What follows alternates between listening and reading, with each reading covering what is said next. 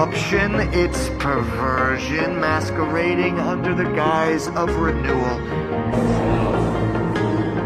Today they've degenerated into a social club for bored millionaires and celebrities who use its meetings as an excuse to indulge their jaded sexual appetites. Mom, do you really want to go and live in that hotel for the week? Sure I do. It'll be lots of fun. What have you done to it? What have you done to its eyes? He has his father's eyes.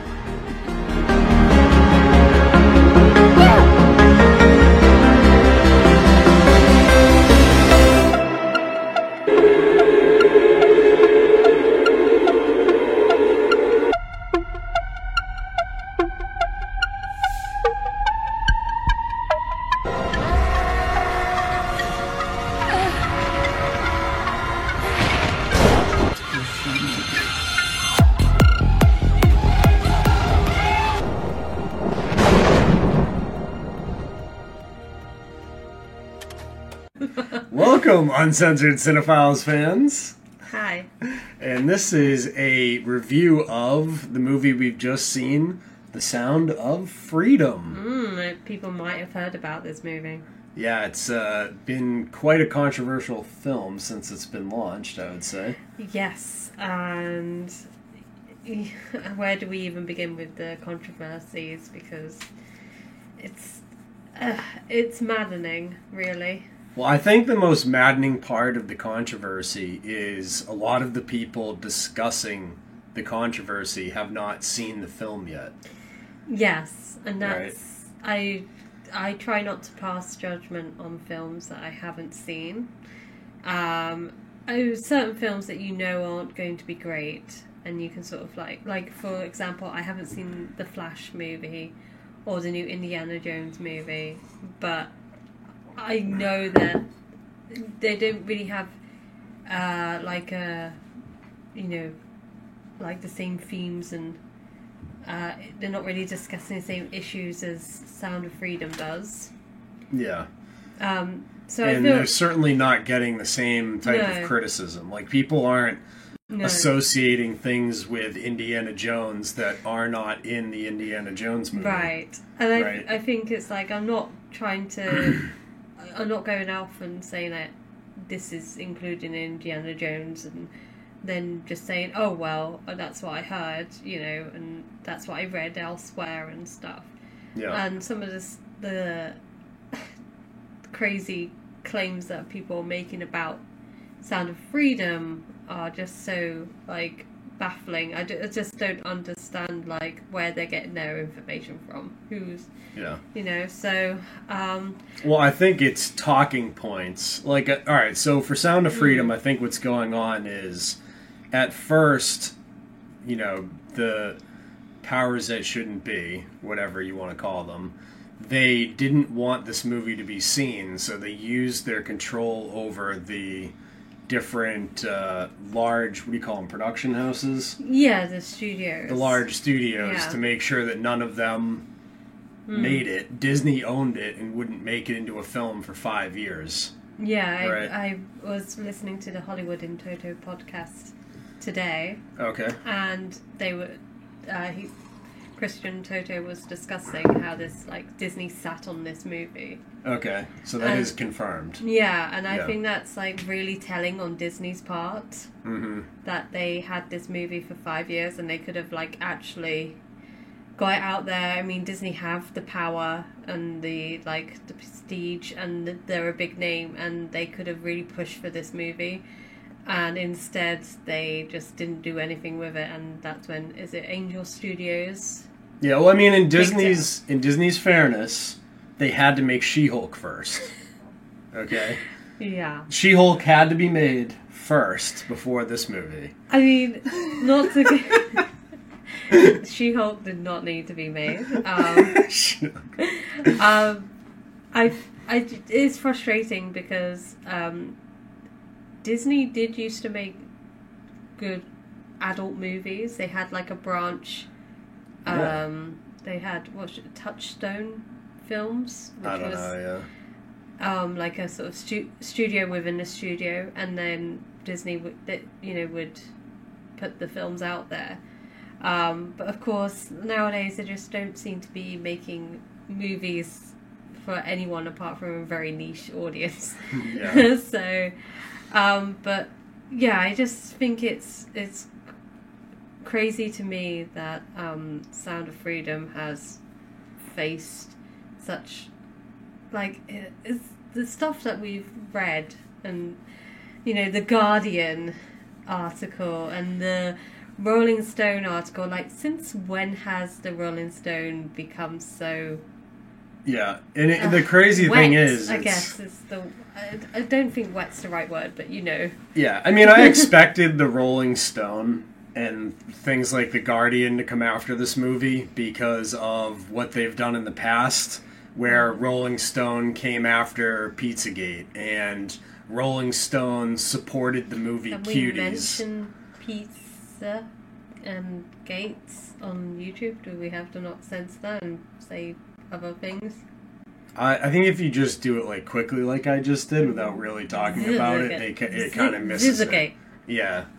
ZZ Gate. everyone knows what I'm talking about. But Rolling Stone, Guardian, all those mainstream media things, we expected them to come out because for years even they called people that talked about Epstein like crazy too. Right. So like this is a par for the course for mainstream media, um, and it's really to the average person it is kind of sh- like telling because It's, it's like revealing their true colors now because, like, I I think when we went to the screening, we we obviously live in a liberal Democrat type of place, yeah and we went to the screening, and there were quite a few cinemas that were showing it. You mm-hmm. know, maybe not in our hometown, but like we, had- you know, it wasn't too far away. It wasn't Yeah. like an hour or two drive, and the screening was there was quite it was quite a lot of people for a Friday on in the summer. Yeah not You know? even for opening weekend No. for a movie it was the second weekend we saw it and there was still quite a lot of people. There was, Yeah. and it was like all sorts of people, right? It wasn't people in like MAGA hats, you know. No, so no, I didn't no. see any of that. I saw like a more mature audience. Yeah, It was- I, and the other thing is, like, if you compare it to other movies I've been to recently, like when I went to see Matrix Four, there was like two other people in the movie Yeah, theater. yeah. So it's quite popular compared to other movies we've seen in the theaters lately. Hmm. And the other thing is that, like I said, the attacks. At first, they tried to shut it down at the studio level, Hmm. and then when it came out, they were like, "Oh, we'll ignore it." No one will see it. but no one no one will notice it, Yeah. right? It'll just come and go, and no one will care. But then when it, I think it made twenty million on the first weekend, and Yeah. then another twenty million. Now they're like, well, we have to shut it down, Yeah. right? We have to attack it, shut it down, make sure people don't watch it, Hmm. do everything they can to like stifle it. And I think the reviews are really like there's some really weird stuff they're saying in the reviews. The Rolling Stone review, the guy was saying that he felt like awkward and like he was going to he was his name was going to be put on the list or something. he was going to be arrested watching the film. And I was like, I was like, "Oh, are you like one of the bad people who should be? You know, like what's going like- on here?" This is the thing. I will discuss it in a bit of greater detail, but um, the film isn't really that sexually exploitative in terms. I mean, it's dealing with that sort of stuff, but Yeah, the, how the see- children you don't see anything, and how Yeah. the children are presented is actually a lot tamer than how the children are presented in cuties, which really does to me um, in terms of how the male gaze is used and the use of cinematography and how the girls uh, act and stuff and there's no sort of like it doesn't feel like it there's no sort of moral compass I you know there's no like person that tries to stop it. It's it's done without any commentary or anything um, I felt like Cuties was far more ex- exploitative than what you see in Sound of Freedom. And I think if you're like, yeah, how can you make a film about s-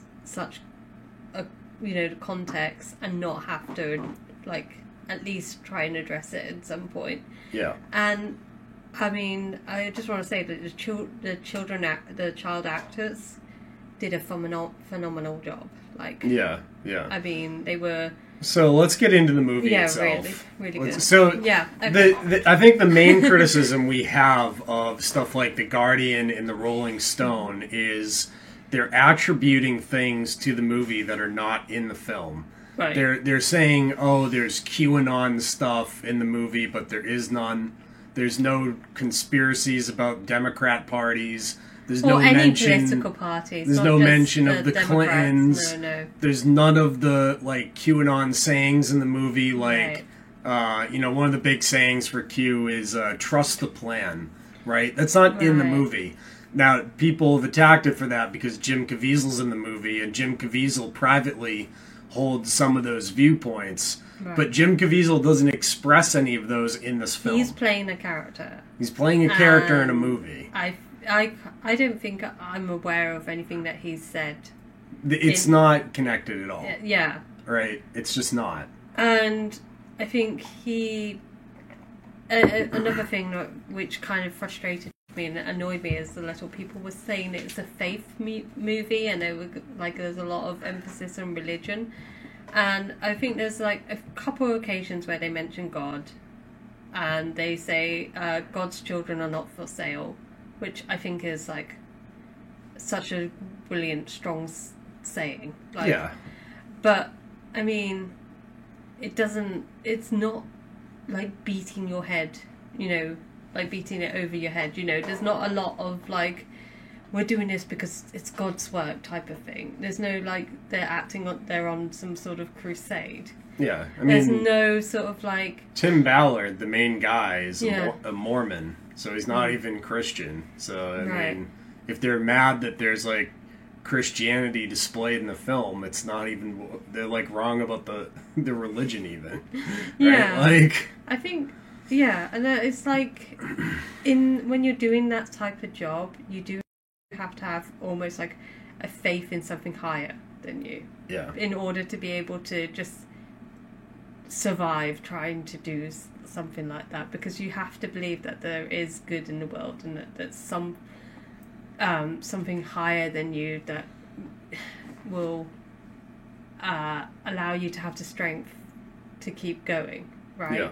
so i mean right. if but yeah so let's get into so yeah, let's get into it. Oh god. All right. So the I, movie's I'm sorry. I'm just so like frustrated and angry. So I'm Yeah. trying not to get myself too worked up, but I just like Yeah. Well, I mean, the other thing is, is like, so like you had the mainstream media attacks on it, Mm. and then you have the conspiracy people who are all attacking it as well because Tim Ballard has CIA connections, he has Council of National Policy connections, and he has connections to people like Henry Kissinger and the Clinton Foundation. And people are in the conspiracy theory movement. As soon as they hear any of those sort of associations, you're instantly the enemy, and they don't want to hear your story. And the point I think is, is that let's say Tim Ballard is a bad guy and a nefarious actor.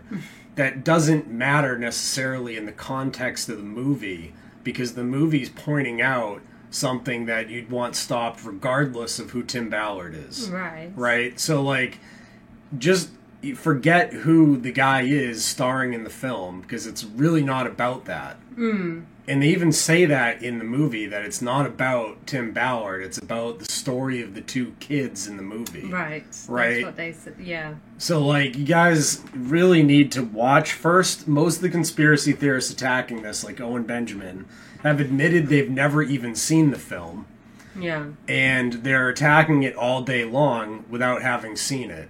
And I think that's very disingenuous. I think yeah, I think so. It's like um how when you're in that world of being, you know, working in the FBI and the Secret Service and all that sort of stuff, how are you not eh, you know, going to run into government associated people, you know? Yeah. and like you say, it's, they they even say like the film, you know, you sh- the film's heroes are not um, necessarily like the police force or law or you know Tim Ballard. It is the children, and that's who we really should be focusing on.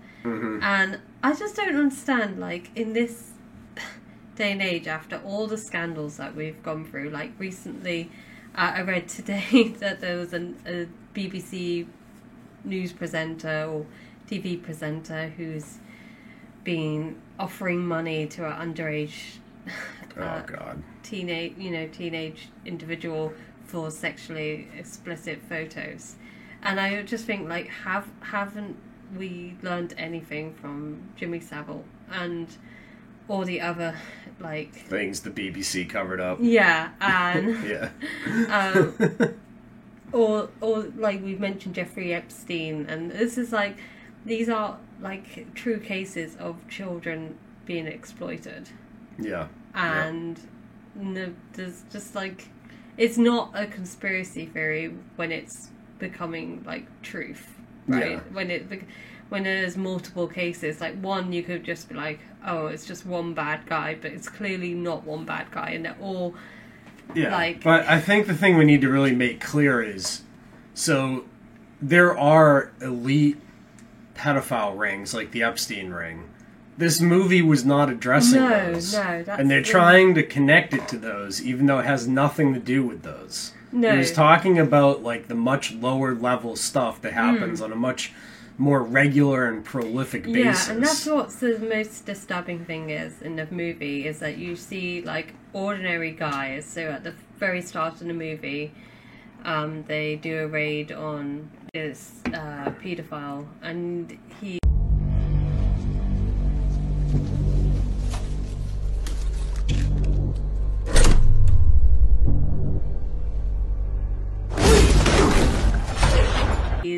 Behind a computer.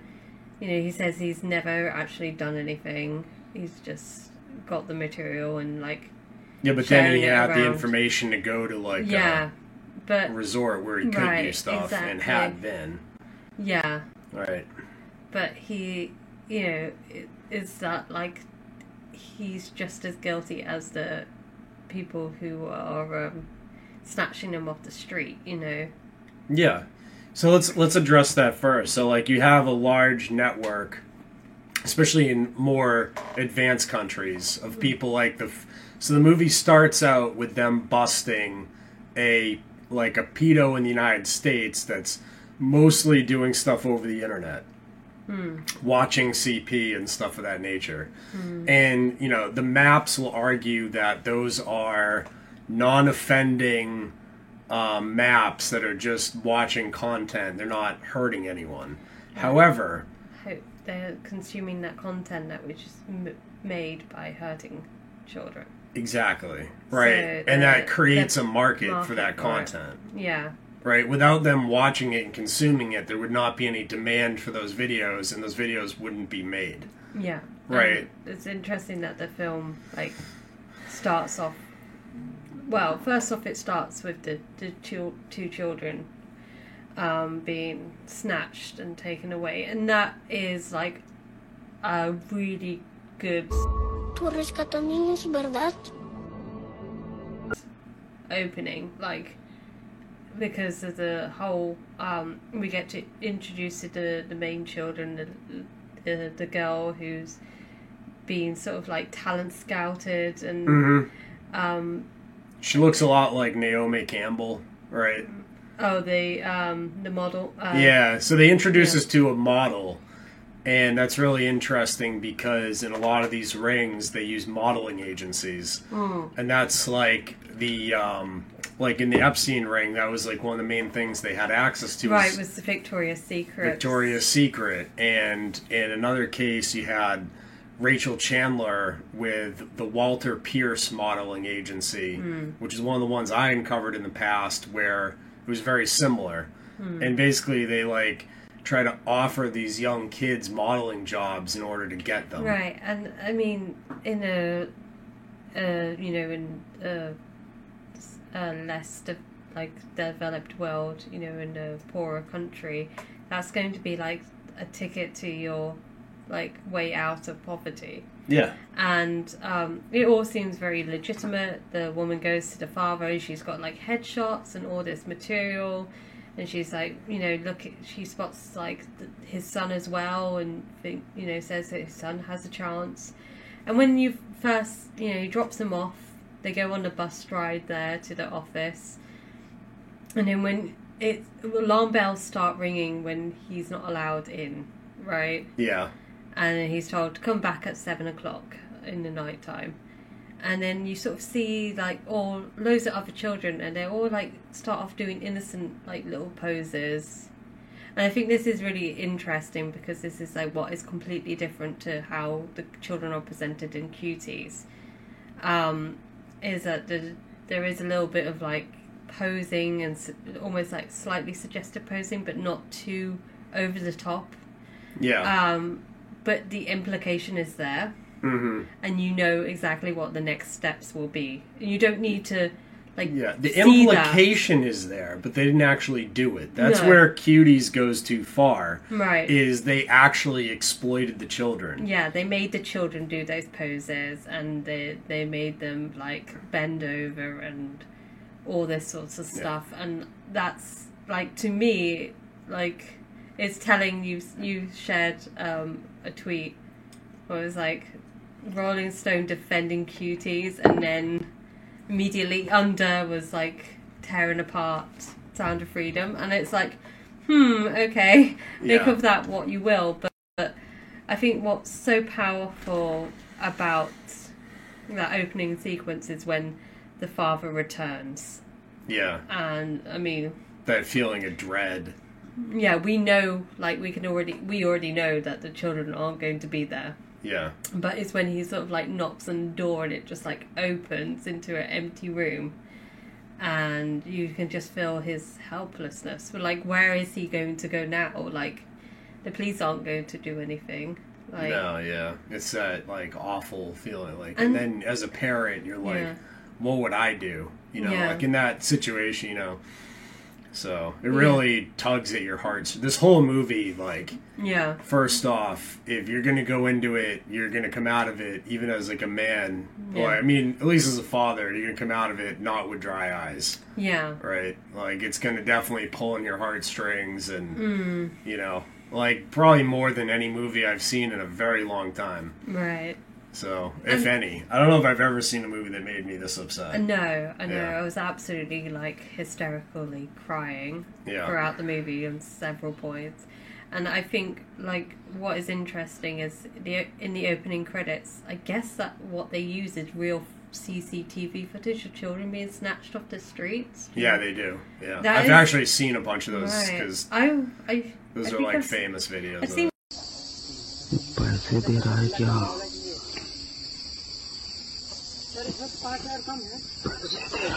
बच्चे लाने के पैसे दे रहा है। इस लड़के को होश आ रहा है क्या? इसको शायद होश आ रहा है।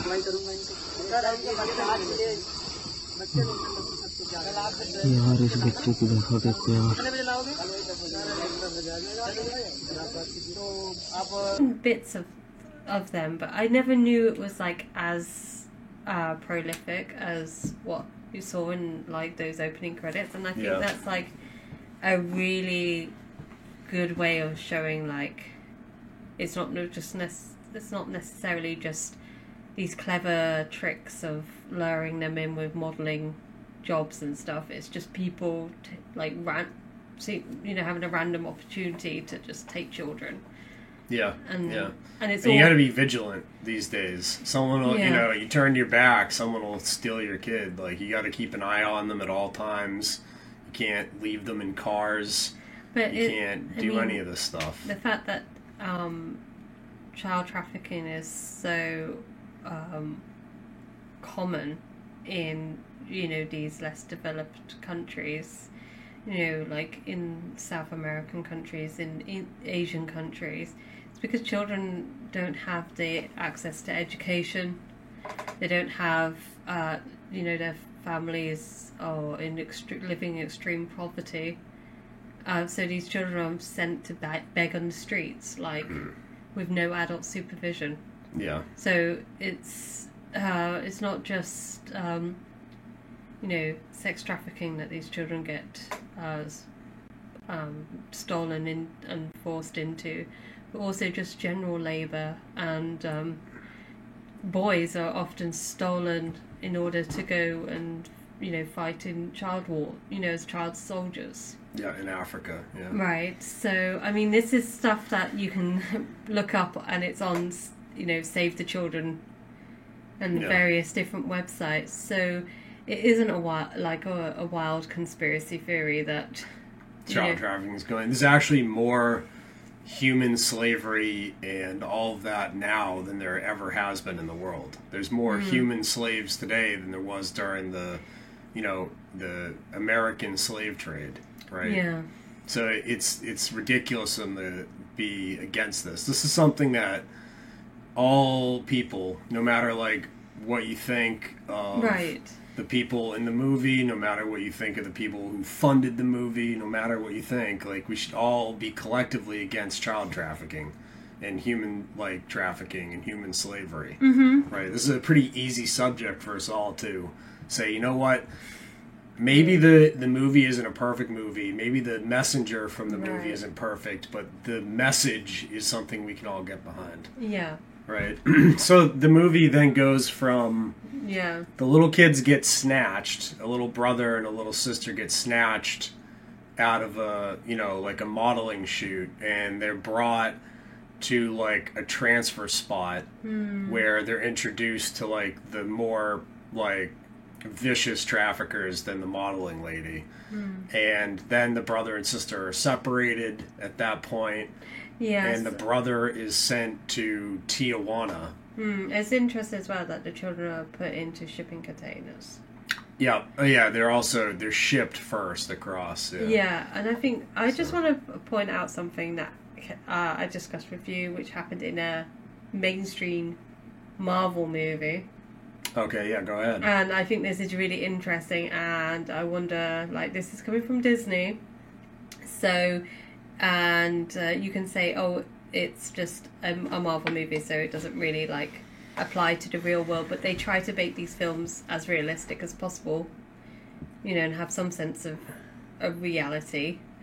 Um, in the movie Black Widow, which is the last Marvel movie I've actually watched, by the way, uh, the film starts off with Natasha Black Widow and her sort of adopted sister um, be being trafficked by the uh, the bad guy of the movie, and then they're put into the Black Widow sort of training system.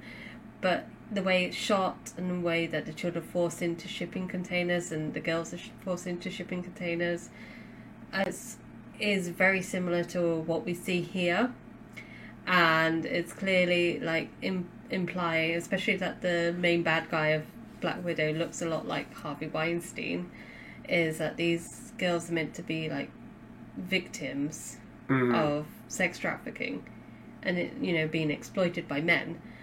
And i think that's just it was just seems Starting to sound like a QAnon conspiracy theory for far right wing boomers. right it was just like i don't see like The difference well no yeah exactly Disney can make a, a Marvel movie where they show the exact same crap right as Sound of Freedom, like but one's sup- okay. are we supposed to be like oh that's not a reflection of what happens in reality because it's got superheroes in it Yeah. So I think that's like another way, like of how inter- how certain things get fly under the radar in mainstream movies, and how it's like subconsciously telling you what's going on, but I you'd mean, like you- to just dismiss it. If you think about it, the Winter Soldier movie is Mm. way more of a conspiracy theory film than Sound of Freedom, Right. right? Like, come on. Yeah. But, you know, they pick and choose which movies to attack based on what it's exposing. Right. I think Right, yeah, because so- this movie is too real because it's actually like based on true events, and I think,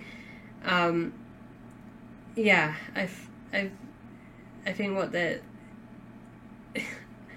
anyway, I, Right, I let's- just think it's really interesting. I just wanted to make that like little observation. All right, so back to the movie itself. So after the two kids are snatched, mm. one of them gets sent to Tijuana, mm. and that one is Teddy Bear, which is the little brother, mm. and um, the sister had given him the like necklace that had like a little saying on it, which was like a religious inscription. Um, that necklace was actually a real necklace that like the Tim Ballard guy did actually receive from. Um, so the story is based on two little boys he was trying to rescue. Ah, okay. One of them was had the necklace and gave it to him to like be like, "Go help find my brother Gardy." And there was like this whole search for Gardy, but they never found Gardy. Ugh, so, So like at the end of the movie, they find the little girl, Hmm. and there's like this really touching moment where she's reunited with her dad, and the little boy's back with the dad, Hmm. and all that. But in real life, that little boy never got found. he never got found. Never got found. So oh, like this so is heartbreaking. this is the thing is like you know Yeah, the search for Gardy will always go on. You know, like there, there's so many little kids out Mm. there still that need saving that arguing online about you know oh Jim Caviezel said what one day in an interview like is pretty irrelevant. Yeah. You know what I'm saying? So right. It's like we we need to be thinking of the children. Yeah. So and then all right. So then Teddy Bear is in Tijuana, where Mm. he gets put into like a brothel, where he gets abused by like people visiting Tijuana Yeah, like- for the sex industry. Mm-hmm. And then someone eventually buys him from America, but that ends up being uh, Tim Ballard and the DHS guys buying. Yeah, like a sting operation. Through a type of sting operation, Yeah, they're trying. They're he. At, it's really interesting because at first you're like, oh shit, this guy is a creep because he get he releases the pedophile that um, they capture, Mm-hmm. and uh, he's like sort of like talking to him, and he's like trying to get him on his side, and he's like, I've read your book Yeah. and it's like um, you know oh I, I you could he's trying to make out like he's an ally and like all this sort of creepy stuff and it's like really interesting because um, It was kind of them using Yeah. spycraft techniques, like being double agents and stuff Right. against the pedos, which is kind of an interesting way Yeah. to do it. and then he gets like a signed copy of the book and you see the picture of um, the little boy and he's like oh i got you him as like a present and stuff and he knows like instantly he's got this guy and like everybody in the the restaurant in the diner is like A fed. yeah i did like that moment i was Yeah. like oh thank god like you know i hope this oh, you know I hope this guy gets sent to jail and like has a fun time there Gets donnered. um but yeah and then you see like it's like the boy being a, like uh, trafficked across the border yeah. and it's like um, he's playing with the little toy car and everything and um, then he's like rescued and he's sort of telling his story at, when he's eating a burger and stuff and um, it's just like heartbreaking and the the little boy is like asked what month it is and it turns out it's like he's eight years old now he's had his birthday and Yeah. he's not had like any chance to celebrate it Yeah, he was probably being raped Oh, on his no, birthday. it's so horrible. It just Right. like upsets me so much. And then he's like reunited with his father, and that is again such a powerful scene. yeah. But of course, his father says to Tim, like, you know, what are you? What's going to happen about my daughter? Like, there's an empty bed.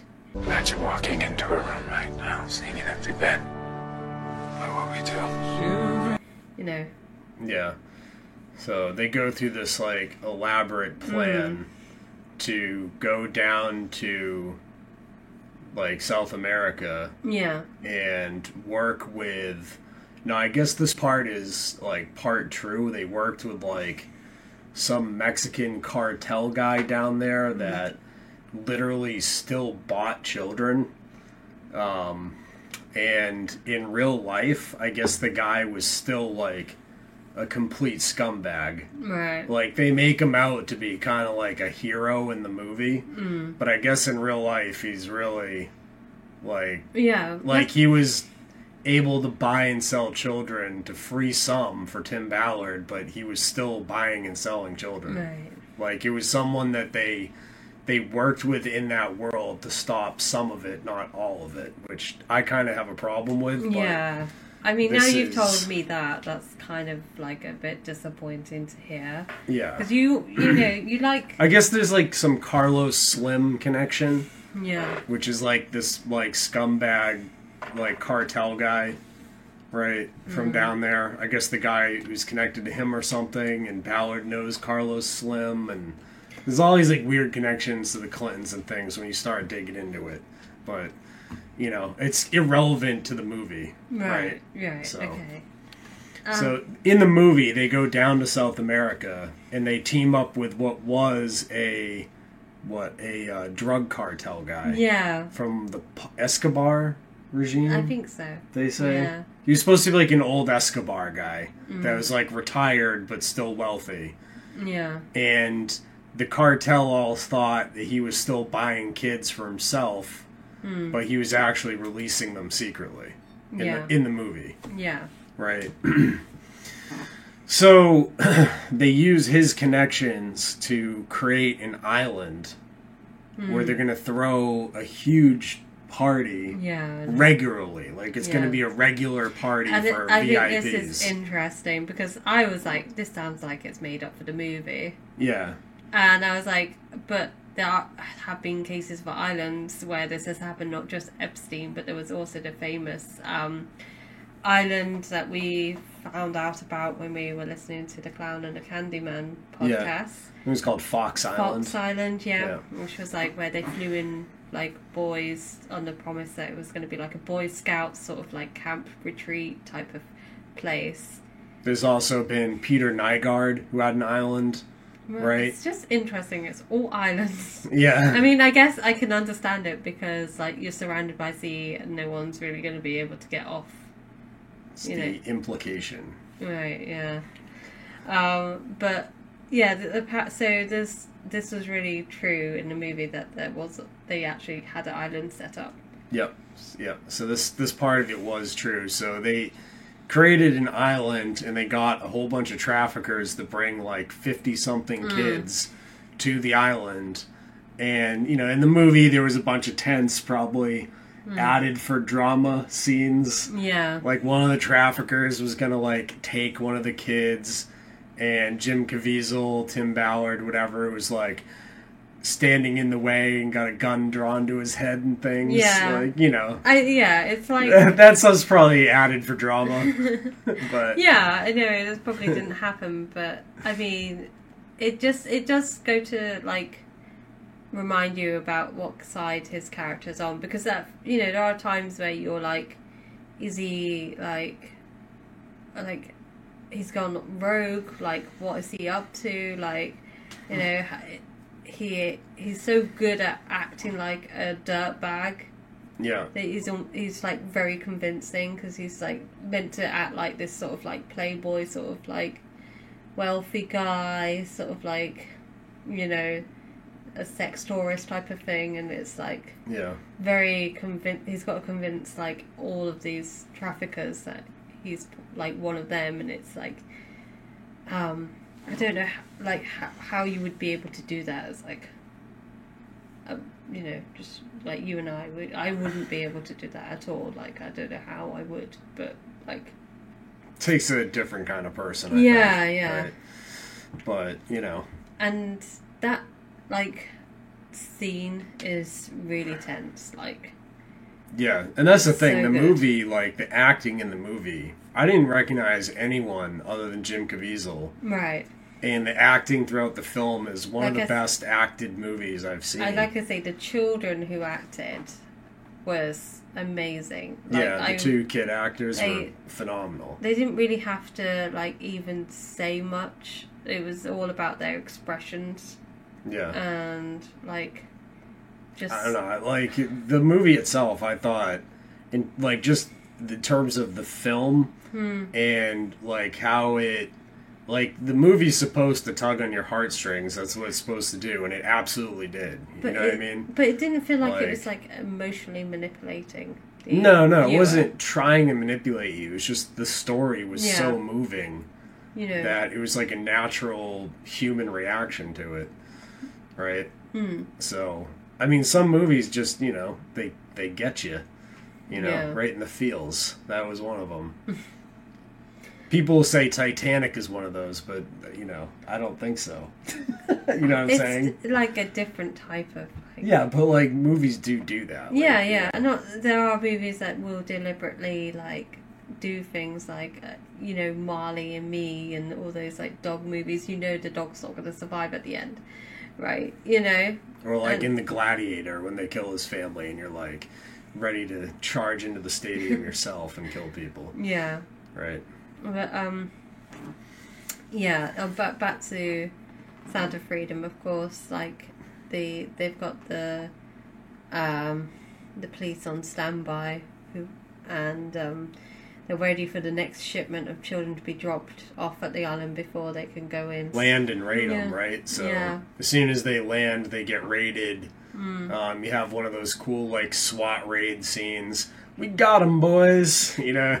So So the sister's not there, which Yeah. is the, and you just think, oh, like another. This is this is it, really. What they gonna do? Like, um, So in real life, Yeah. that is, I think they put it, they added that in and added like that part of the movie in because that's literally what happened. That was like the like best chance they had to find that Gardy boy.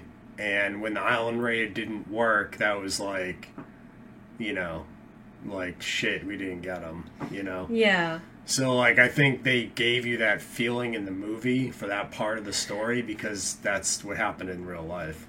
can I just say, I wonder.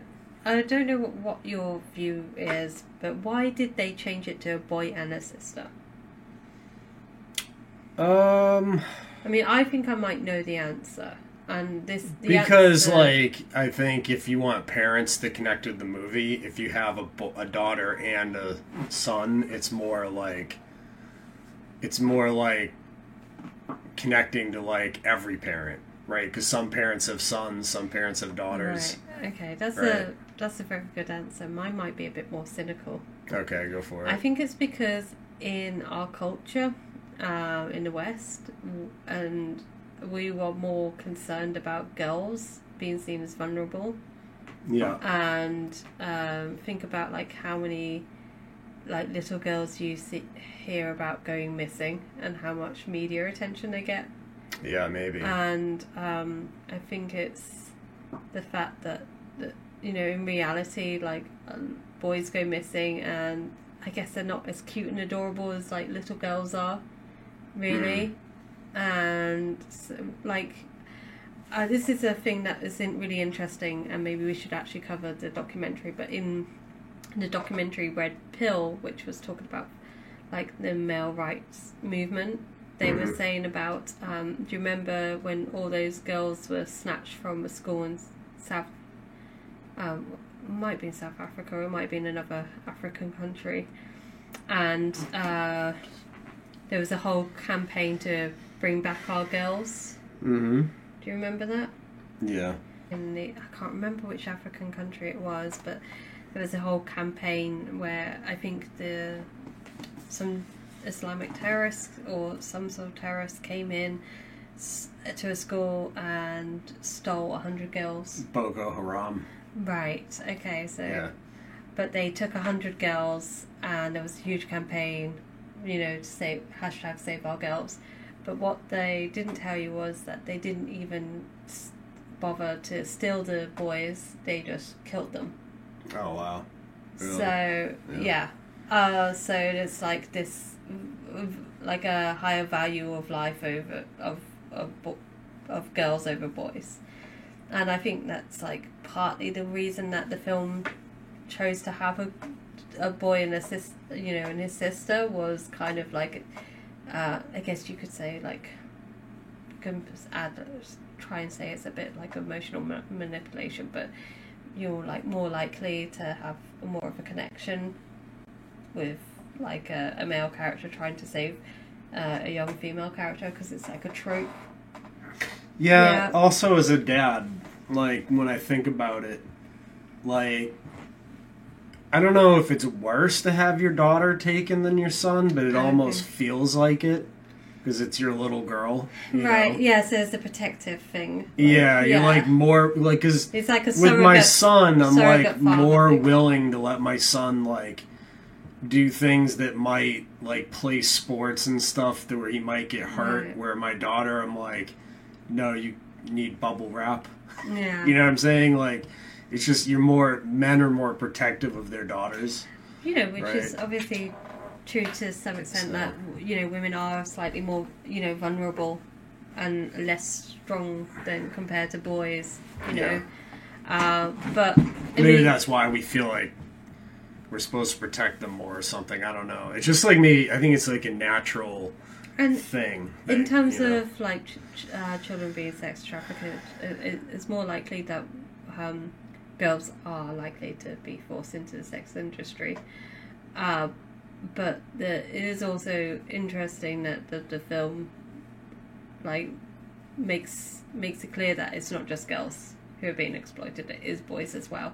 yeah, And I think a lot of it, a lot of what we know in mainstream media, um, they don't really talk about it all that much. It's like a hidden sort of secret that nobody talks about. is like the sexual exploitation of, of boys.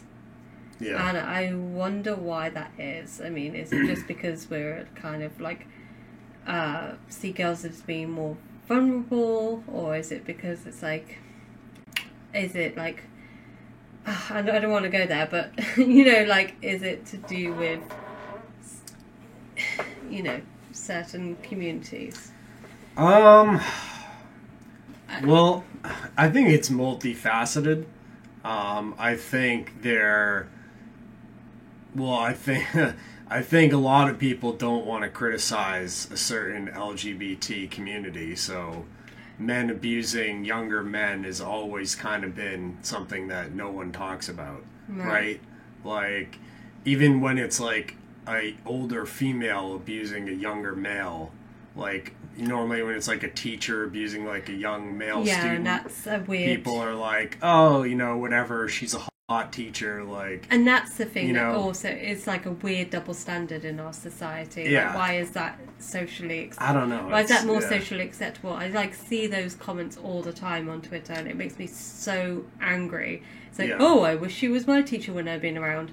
No, you don't, because as a ch- like a child, you don't realize what's going on until you're much older, and you then can't talk about your problems because in society, uh, men don't get a, you know a chance to talk about their mental health as much as women do Yeah. you know exactly, and um but i think it's in i just think it's interesting that this film like doesn't just have like two sisters or Hmm. two brothers so I also one I heard a really interesting evaluation of this with I think it was like one of the serial killers or something that was into young boys. Hmm. And like the the predators like I guess to them they're almost asexual because when children are at such a young age there's like very little difference between the genders.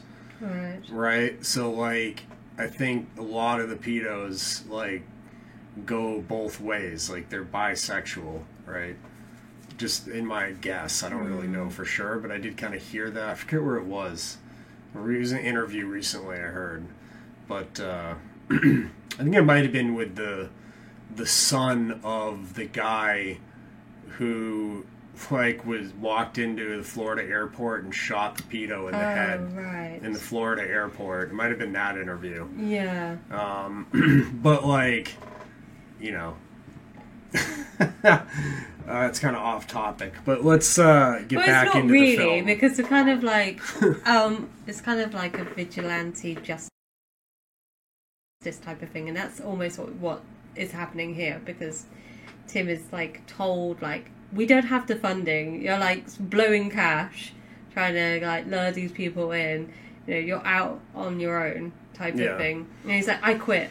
You know, he quits his job, and it's like, but you'll be getting pension soon. It's like, yeah, he's so sort of like, I, I mean, I don't know how much of that is like true. Did he really quit his job and then have support and was let back in? But So this is one of the things people have attacked Tim Ballard for because Hmm. he runs a 501c3 charity, Hmm. which is our Underground Railroad or something of that nature, and they have to post like all of their information publicly. right, So people have dug through their 501c3 filings and found that Tim Ballard took uh, seven million dollars last year for, Right. for income out of the charity. But the, I mean, like, it, like go look at the Red Cross and like the director of the Red Cross. He's pulling out like every organization does this. The, the question to me is, are they saving children? Right, And the answer to that is yes. Our Underground Railroad is saving children. Like lots of children. A hell of a lot more children are being saved by them than by The Guardian or Rolling Stone or Yeah. Owen Benjamin. Okay? So. I'm Yeah. just saying, like, the people criticizing them aren't doing anything. right, Like the people be like, "How dare Tim Ballard take a few million dollars?" Are taking like four hundred thousand dollars to do land scams. So like what? that, yeah. Owen Benjamin took he took four hundred thousand dollars in a land scam. Oh, right, right. Oh, yeah. So like this is what I'm saying. Like the criticisms are kind of odd coming from the sources they're coming from. yeah, I can understand if it was like some other organization that was saving more children was like, oh, Underground Railroad spends eighty percent of their money on staff and only twenty percent on saving children when we do the opposite. That would be a legitimate Yeah. criticism, but there is none of that. It's like mainstream media calling it QAnon and conspiracy theorists being like, it's the deep state. it's, it's, yeah. It's like it's a it's weird dichotomy. It's yeah. I mean, what I think is interesting, and we kind of like briefly touched upon this, is um, why the mainstream media is like the likes of the Guardian and Rolling Stone and Jezebel, and Jezebel's literally named after like a demonic spirit. like a Jezebel is a no demonic takes, spirit. Nobody takes Jezebel seriously. yeah, I know, but like, why would you name your thing Jezebel? I don't know. It's like. Like, Why hi, I'm would- naming my magazine. Why would the. Mary Sue call themselves Mary Sue? I mean, it's ridiculous. It's like you're naming yourself after a bad science fiction trope that everybody makes fun of. It's you know why? It's, hi, I'm starting a newspaper and we're calling it Judas Iscariot. You know, like, like we'll only betray you if you read us. You know? but doesn't make any sense. I think are they trying to scare people off, like the ordinary person who Yes. uh They don't care about the conspiracy theorist people. They know they've lost us 20 years ago. COVID was like way past when they already lost us. yeah yeah. So, But it, it's like they don't want people investigating and looking things up. And but the information is readily available. Like you can just go onto the FBI statistics like website. You can. I mean, I. I'm sure you can pull it up or and put it in this video. But if you go on to like sex trafficking crimes and you can read the lists of all the stuff that's happened in the US that they've like raided people for and it's like really disturbing stuff mm-hmm. and it's like more common than you think and it's Yeah. like coming from a legitimate source which is the FBI website mhm. uh, I'm pretty sure we can probably like trust it yeah, the DOJ keeps statistics on this. Yeah. Human Trafficking Institute. Uh, there's all types of organizations that And track this stuff. I don't. It's interesting, like the even these like sites like the Guardian, Rolling Stone, and whatever uh, have reported on these things before in the past. Yeah. So, like, are they saying that those things didn't happen now, and it must be part of some conspiracy? It seems like- like, if you're against child trafficking, you are now a right wing conspiracy theorist. Mm. Like somehow being against child trafficking makes you a right wing The conspiracy thing is, theorist. is it is it simply because it's um It's almost like they're trying to force people into being right wing conspiracy theorists. well is it because it's the person who's made the film? Is that their problem? And if that's the case, then why don't like yeah, most le- people. why don't leftist liberal filmmakers and actors, if they really want to help, you know, m- help child, Yeah. child victims, which they are, they're victims. Why haven't they made a movie?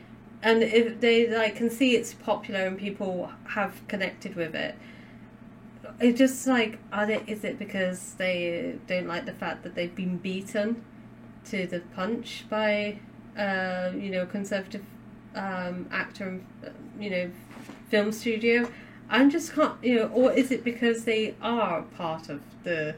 Well, I mean, cover-up, I know? think I some of it is I don't really jealousy because Right. a lot of Hollywood can't make movies they want to make. They're making like crap Marvel movies that are Yeah. literally terrible, uh, or like horrible Star Wars TV shows.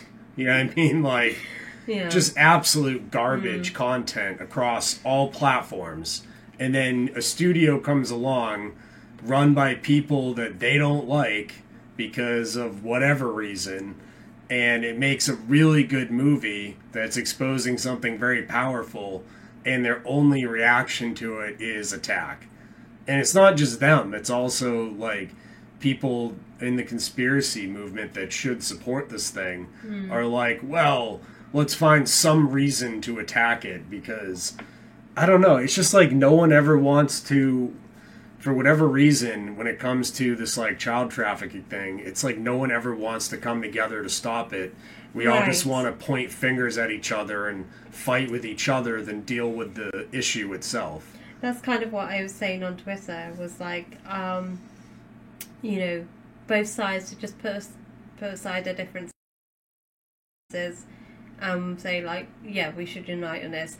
And it's not just this that they should unite on. It's the fact that there's still poverty in like the likes of America Yeah. and homelessness. And yeah, it's like, I mean, as I ex- Mm. explained countless times, that's the banksters trying to make sure that we're all trapped in their system, where we're Mm. all like, if they got rid of homelessness, what would be the motivation for the average person to work? Right? They wouldn't. They'd be like, "Fuck this! I don't care. I'm not going to be homeless anyways. I'll just, you know." yeah, but that's just ridiculous. It's like that fear of losing your house, losing all the little things that we have, Mm. and becoming homeless is the only thing keeping most people working. Right? Yeah. But- so that's why we have homeless people, because if we didn't, the bankers wouldn't have that threat to use against the average person. Mm. Right? It just like goes to show you that like the people in charge don't really care about the ordinary person. They don't care. No, they like, fear us. Like just you and me, or you know. I think they look out at the world and they see how many of us there are, and they're desperately scared. Mm. Like, I have a few billion dollars. If these people ever really turn on me and want it, there's nothing I can do to stop them. Right. Right? So they have to manipulate us into not wanting to do that. Mm. Right? And so anyway, I just I just think it's really interesting that there's been such a, a harsh reaction and like people I know like um um, you know have said like oh all all this stuff all these talking points that you've seen in these various articles and then they've been like Well, my friend Mike Rothschild has said that this is a QAnon conspiracy film, and how dare you "Are you support gonna, this? You're gonna play that little clip of him And you seem pretty familiar with him because he doesn't really hide his association with this real wild plot uh, that that involves, you know, drinking the blood of children and things like that. No, he doesn't hide it at all. And you have a lot of people who are in this world of QAnon who say, oh, they don't know what that is. They've never heard of it. They're just asking questions. With somebody like Jim Caviezel, he is openly embracing it. He's openly using its catchphrases and its concepts. He's speaking at QAnon conventions. And this film is being marketed to either specific QAnon believers or to people who believe all of the same tenets as QAnon, but claim they don't know what it is. And The Sound of Freedom does focus on a real issue of sex trafficking. Uh, but that theme, it, it's sort of like that kernel of truth that feeds the QAnon conspiracy theory. Uh, tell us how those two things work together. Sure. And the most durable and the most believable conspiracy theories are not entirely false. There's something in them that is true and the rest of it is false. But the believers point to the one true thing and they say, oh, you don't believe that this particular thing is true. In terms of child trafficking, we know trafficking is real. We know it has real victims. No one is denying that. But these films are created out of moral panics. They're created out of bogus statistics. They're created out of fear. And with something like Sound of Freedom, it specifically is looking at QAnon concepts of these child trafficking rings that are run by the high level elites and only people like Tim Ballard and only people like Jim Caviezel and by extension only people like the ticket buyer can help bring these trafficking rings down. So there's a very participatory element. You're not just going to see a movie, you're just killing 2 hours on a hot day. You are helping bring down these these pedophile rings and save children. Now it's not true, but it's a very comforting and it's a very warm feeling to have. On CNN It's just so ridiculous. Mike Mike Rothschild of all people. I mean, he's one of the worst. He's absolutely Look, one of the I worst disinformation artists. I honestly don't mind ever. if you watch a movie and you say, "Look, I don't, I didn't like it because of X, Y, and Z." You know, you have like a valid criticism. You can be like, "It wasn't for me. I found it too hard to watch. I didn't enjoy it. I didn't like. I wasn't interested in the characters or the stories. I make my heart is actually stone, and I'm actually a robot, and I'm a void of any emotion." that I'll be like, okay, fine, fair enough. But Yeah. for people to be like, I'm not going to watch it because blah blah blah, you know, so and so told me not to watch it. It's like make up your own mind. And this is the the thing that frustrates me is like, uh, people criticize of other like other groups of people not going to the cinema, like filmmakers have attacked uh, audience members, like the Charlie's Angels. It's like this movie isn't made for white straight males, right? no. So when the movie flops, people are like, "Why didn't white straight males go see this movie?"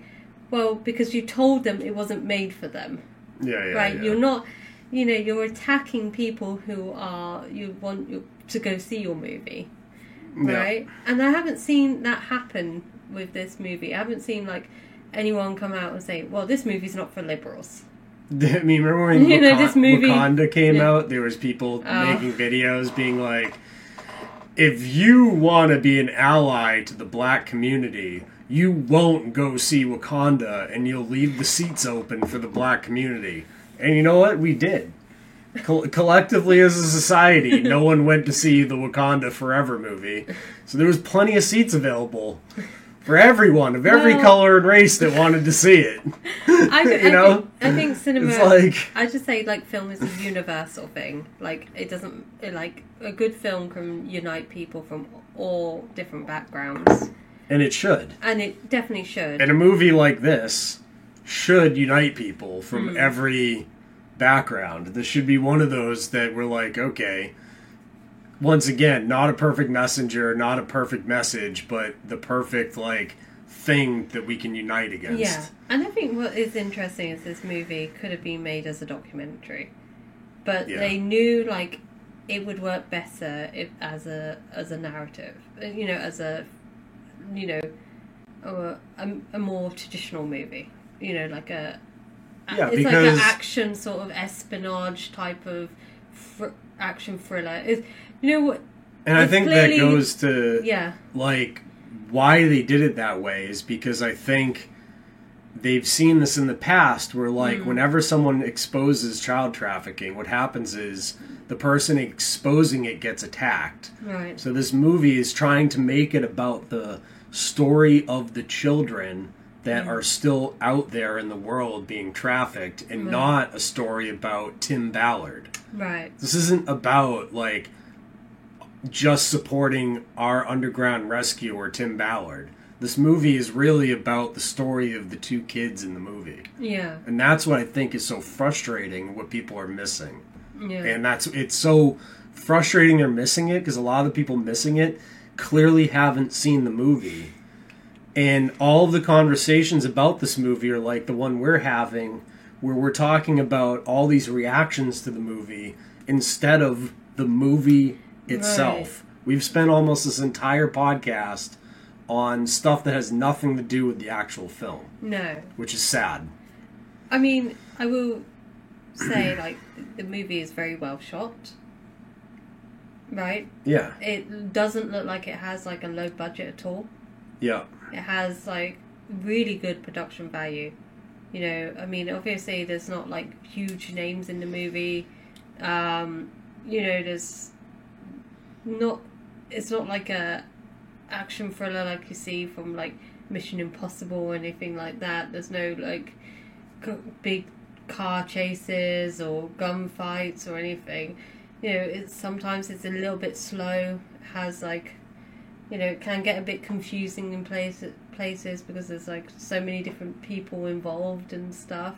Mm-hmm. But the film does keep you like engaged, and you're like at the core, at its core, it's about a family being reunited, and you're like fully rooting for that family to be reunited.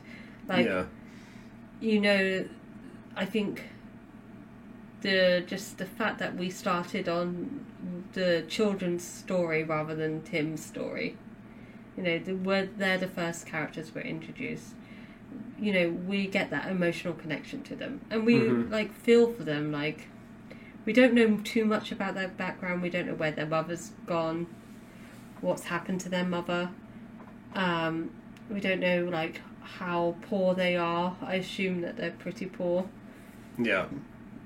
But um, it's it's it's enough information is given for us to realize like I I think that's interesting in the movie is like the the girl's uh, passion is music Mm-hmm. and you see her like using her passion and her love for music to keep her going through like times where like in dire situations you know so Yeah. she's like drumming and singing you know there's that at the start of the movie and um like there's a bit where she's like in a brothel and she's still doing that Mhm. and she gets snatched away and they sell her to um what are they the like The rebels the rebels in South America. Yeah.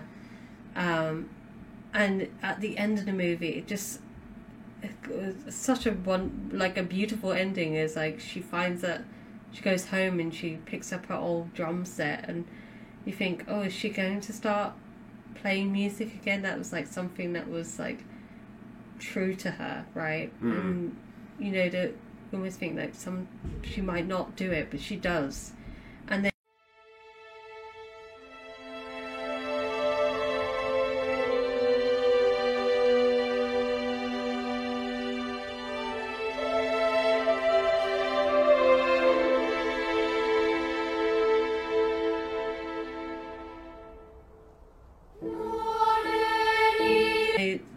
Music is important in this mu- movie because on the beach the children start singing and dancing and, and once they they know that, that, that they're free Yeah. and that's where it's like that's hear that that's the sound of freedom and i think that's like something that nobody's really picking up on in Mm. these reviews they're not picking up on like the the power and the impact it has on, on, on- on showing those children gaining that freedom Yeah. and that's why the film is called Sound of Freedom, really. It's not called Tim Ballard's amazing heroic rescue adventure. It, it's called Sound of Freedom because it's about the children. Yeah. Exactly. And I think, like, considering what we see nowadays in, in terms of what's coming out in the theatres, you know, with so many films relying heavily on special effects. You know, the fact that Indiana Jones had a three hundred million pound, uh, million dollar budget for what? Nothing. What? No, it I, I love Indiana Jones and I don't even want to see those movies. no. Crystal Skull was terrible, and I heard this is worse than Crystal Skull. Well, you know, it it just Like- like, shows you that you don't need these move these big budget movies to connect with audiences. It's the story that counts, right? It's the mess the message, and this is like a mess a universal message that everybody can get behind. You know, children are the most important thing, right? Yeah. and and the health health and safety of children and is what we should all be you know striving for so um uh audiences want good stories that they can connect with right and that's really what hollywood should be producing and we need those stories right now right Yeah. like We need hope. yeah We've been demoralized. We need some hope. We need to feel like things can change. And, you know, people are saying, oh, well, if you go see Sound of Freedom, it's not going to stop child trafficking. No one's making that claim. We're not making the claim that if you go see this movie, uh, child trafficking will be magically stopped by Tim Ballard and Operation Underground Railroad. no No, but what might happen is you might have a conversation about it. Other people might have to have a conversation about it, and we might, as a society, have to start taking this more seriously. Yeah. Now, I know actually changing anything is hard for people. I know making actual changes to society is scary. And, Mm. you know, trying to tell people that things have to change, they're completely resistant to that idea and any form of things changing because their little convenient lives might be unconvenienced. But something has to change. We can't continue to live in a world where this stuff gets worse and everyone just turns a blind eye to it and instead of dealing with it, attack each other. i mean that's what's going on. I mean, if it helps just awaken a few people and makes people more aware, and they like it can help just save one child. I mean, that's the whole thing of like what the, the Tim's colleague says to him at the very start of the movie. It's like if I could just save one child, and that's like one one child. You know, obviously, it's not gonna make a huge Stop the industry. no, but it's what we should be doing. We should be at least trying to get awareness of it and spreading the word. And I think, you know, having these conversations it is difficult. It's not uncom- it's not comfortable having these conversations. Nobody wants to have them. No, No. you know, this hasn't been fun for us to sort of talk about it, and uh, you know, It wasn't really a fun No. night out at the movies, you it- know? I mean, I think So- to me, I really connected with the movie a lot more than I would have done maybe, you know, a year or so ago because, you know, I'm expecting a child, you know, and I've I've thought to myself like, what would I do in this situation, like, you know, and I just think like I don't I just don't know how, as a, a society, we can sort of like bur- keep on burying our ha- heads in the sand. We've had Dan Schneider, you know, we've had Uh, Harvey so. Weinstein, Yeah. we've had Peter know, Nygard, you've had the Epstein ring, the Finders, you've had the McMartin preschool stuff, you've had it just countless, countless. I mean, it, never mind the statistics themselves, which are like currently there's I think a million or two million child slaves, sex slaves currently, like around the world, Mm. which is more than there's ever been in history.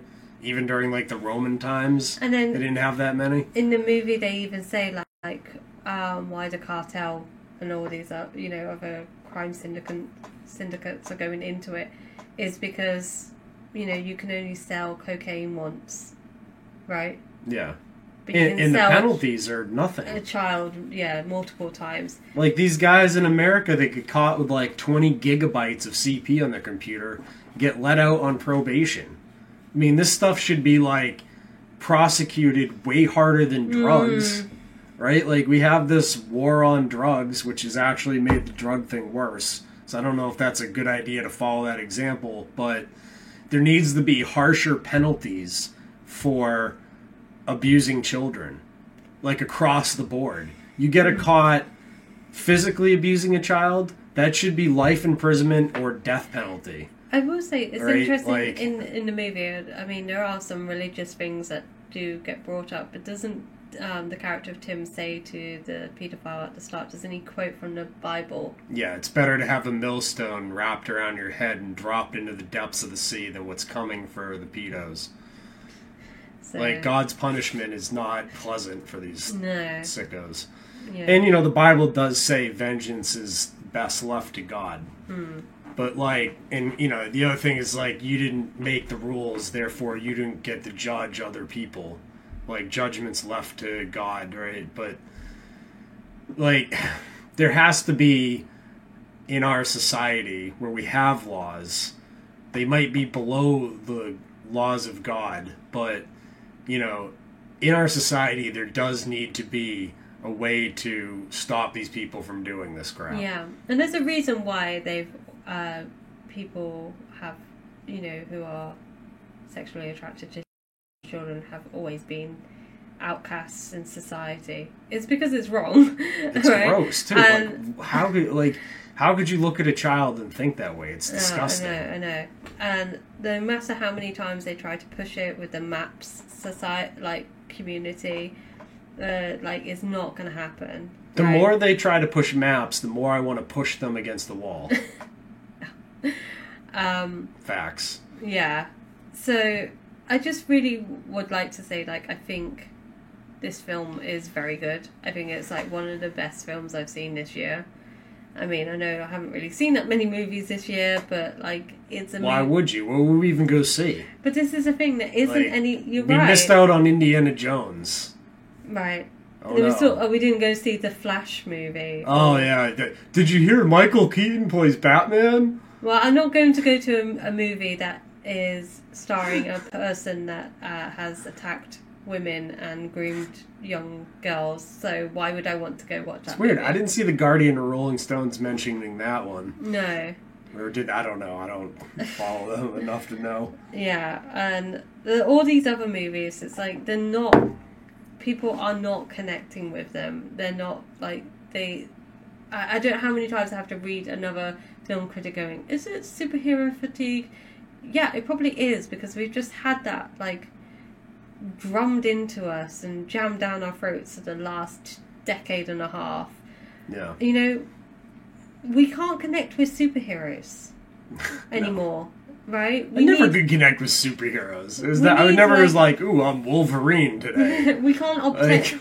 Like- the ordinary person could never become a superhero, but we can become like heroes in a way like Tim Ballard is by simple. You know, I'm not saying like be an FBI agent or whatever, but what I'm saying is just by doing the decent thing. Yeah.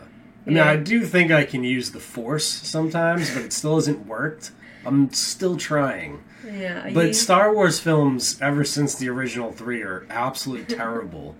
So Disney has a chance to make good movies still if they just delete all the other Star Wars things and start over again. No, they're not going to do that. They just want to. The thing is, they're set on destroying like the IP and um, destroying our the heroes that we grew up with because that's what they like to do is destroy things and like try to make their own heroes, which are just copies of the heroes that we liked. But they were, all, you know. Yeah. But that's a whole different rant. All right, so let's wrap up sound, the Sound of Freedom. Yes. So your final take on the movie: Should people see it, and why? definitely think people should see it because I think it's an important movie that people need to see. And even if you're like, mm, you know, you do not need to be a hardcore conservative or whatever, you don't have to even believe in any of that stuff. I just want you to be open minded and go and watch this movie. I even if, like I said, if this movie was made by a you know a liberal filmmaker, I would still be on Yeah. like behind it and fully supporting it. I would still, you know, if it starred, I don't know, give me the most liberal Mark Ruffalo. yeah. Right, starred him. It would still be Ruffalo. he was the first actor that came to mind. He's pretty woke. Um, yeah. Yeah, if it starred him or Leonardo DiCaprio or who, whoever, start you know, I would still be, be like fully behind this movie because I think it's about the story, right? And it's about Yeah. the you know the children. We've said that before. It's like we keep drumming that into people, but that is what the film is about. And I think you know don't be put off by reviews and the fact that the audience score is so high and people have been like you know talking about it so much and saying how much they enjoy the movie and uh, the fact that the box office numbers are so good and strong Yeah. it's an indication that people don't people don't care what critics say anyway like Critics you know are- remember we did the terminal list and we were like yeah. why they're just like abs- the critics are absolutely like slamming that movie, yeah. movie at that TV show even. Um, The review we just did, Nefarious, it had a 35% uh, critic score to a 96% audience score. yeah, score. well, I mentioned the Red Pill earlier, which is a documentary we definitely need to watch and review.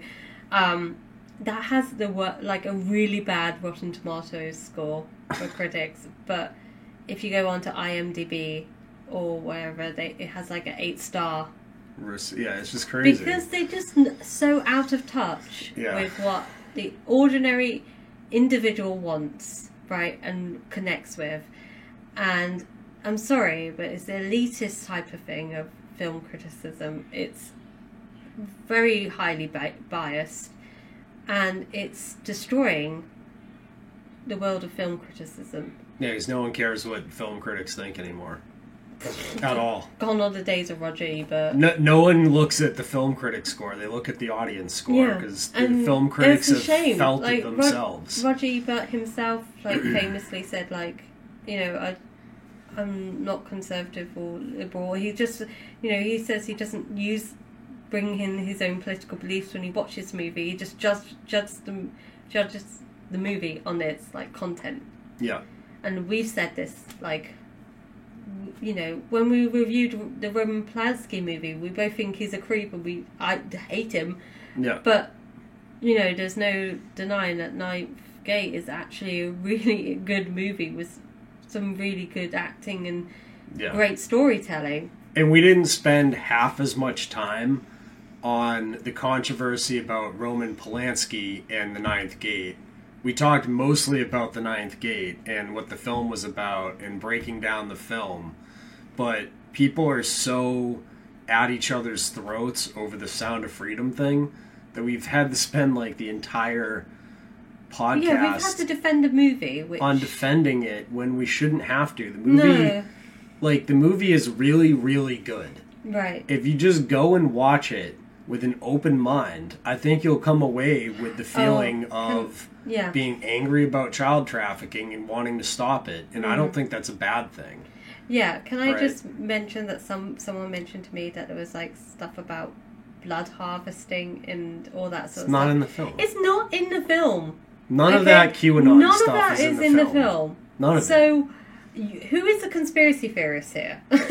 You're well- making a conspiracy theory around a film that you haven't seen. mainstream So- media also wants you to believe that chinese people being gross eating bats caused the last plague so i mean they're they're kind of racist if you think about Can it. we say that now? That's what they they thought. That's what caused it, and now even the FBI is like it came from a lab.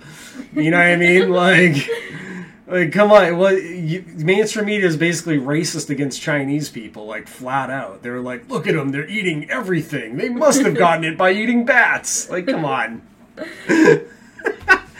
oh well. Maybe- Anyways, yeah. let's let's wrap it there. I went so off topic there. That was like. um, no, honestly, I, I just want to say that I think we people more people need to see this movie. I think that you should definitely go into it open minded. Um, I think it is a really hard movie to watch. I don't think you can like watch it without being reduced to tears. and if you are, it's a bit weird if you're not crying. like, well, go get checked out. Maybe you're a sociopath or something. You're like the Clinton Foundation, like trafficker. Oh God, stop it! You're watching it angrily, being like, "Get someone at the Guardian to write a hit piece on this," you know? Maybe you've take, you're taking notes or something. yeah, you're taking notes. Um, like they're giving away our whole game here. What's going on? I did really, I really did enjoy it. Like, enjoy is like a weird way to describe it, but I, and I found it refreshing in terms of like its storytelling and the fact that it took five years for the film to be released is astonishing, really. Yeah. Um, so, uh, yeah, I, I don't know much about Angel Studios. Don't know much about the main actor or the filmmakers. You know, I don't agree with anything that they're like saying. Really, um, you know, I'm not endorsing them at all. I'm just simply saying that this is a good movie. Yeah, well, let's leave it at that. Yeah. So thanks all for watching our review. Hope you enjoyed. Please, please like, subscribe, and give us a share so we can try to grow our podcast because we've been hammered by YouTube censorship, not giving notifications Yeah, out. Our own audience is not even being notified anymore about videos. So I'm sorry, guys. if you guys could think- please yeah, give it a like, that will do- help the algorithm. I would just say the best thing to do is like follow us on Twitter because when we have new podcasts, we tweet it out. Yep. And you can obviously like connect with us and give us feedback and stuff, and let us know if there's anything you want to, us to cover. I mean, we want to. I re Dean, I really want to do a, a little bit more of a upbeat film. Is there like a film that we can cover which isn't going to be as depressing? Yeah, we haven't done Clockwork Orange. Oh yeah, that's a happy film. I forgot about that. Let's do Clockwork Orange next. A cheery film that is Clockwork Orange. all right. okay. We'll be back soon, everybody. Don't Bye. worry. Bye out there. Oh wait, we could do. Oh, Uh, what was that space movie in 1992 that came out? 1992. Yeah, there's one space film that came out in 1992. In fact, Google that space film that came out in 1992. With that, goodbye, everybody. Oh gee.